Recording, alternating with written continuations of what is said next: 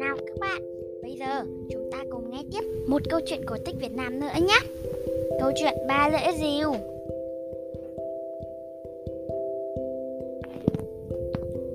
Ngày xưa, ngày xưa, ở một ngôi làng nọ có một anh chàng tiểu phu nghèo.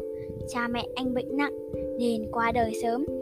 Anh phải sống mồ côi cha mẹ từ nhỏ và tài sản của anh chỉ có một chiếc rìu. Hàng ngày, anh phải xách rìu vào rừng để đốn củi, bán lấy tiền, kiếm sống qua ngày. Ngay ở cạnh bìa rừng có một con sông nước chảy rất xiết. Ai đó lỡ trượt chân rơi xuống sông thì rất khó rơi vào bờ. Và một hôm nọ, như thường ngày, chàng tiểu phu vác dìu vào rừng để đốn củi. Trong lúc đang chặt củi cạnh bờ sông thì chẳng may chiếc dìu của chàng bị gãy cán và lưỡi dìu văng xuống sông. Vì dòng sông nước chảy quá xiết nên mặc dù biết bơi, nhưng anh chàng vẫn không thể xuống sông để tìm lưỡi dìu Thất vọng, anh chàng tiểu phu ngồi khóc, vừa khóc, anh chàng vừa than thở cho số phận hầm hiu của mình. Bỗng từ đâu đó có một ông cụ tóc trắng bạc phơ, râu dài, đôi mắt rất hiền từ xuất hiện trước mặt chàng.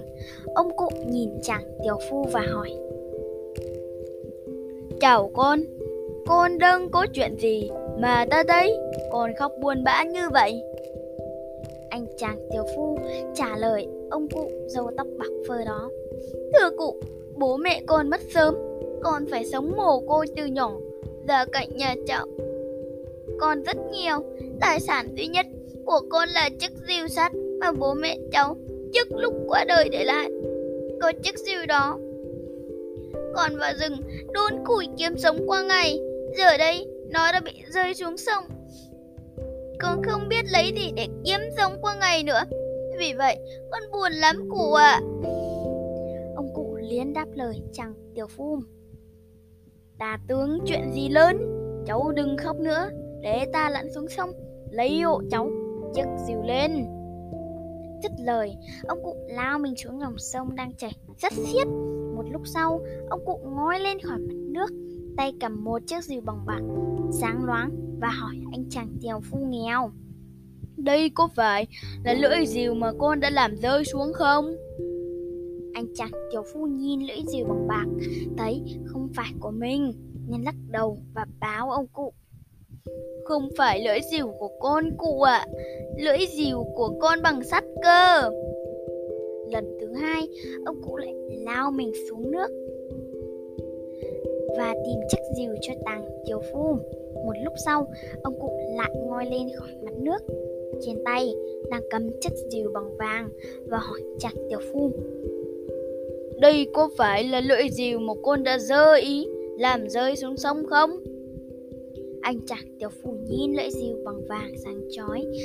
Anh lại lắc đầu và bảo Không phải lưỡi diều của con cụ ạ. À.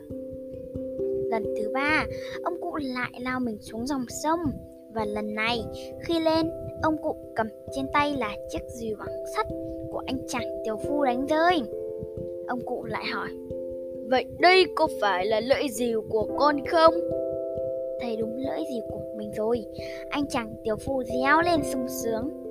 "Vâng cụ, đây đúng là lưỡi dìu của con, con cảm ơn cụ tìm hộ con lưỡi dìu để con có cái đốn củi kiếm sống qua ngày.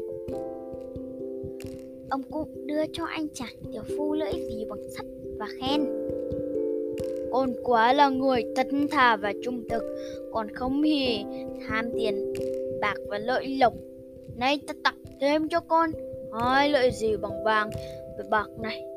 Đây là quà ta tặng con, con cứ vui vẻ nhận.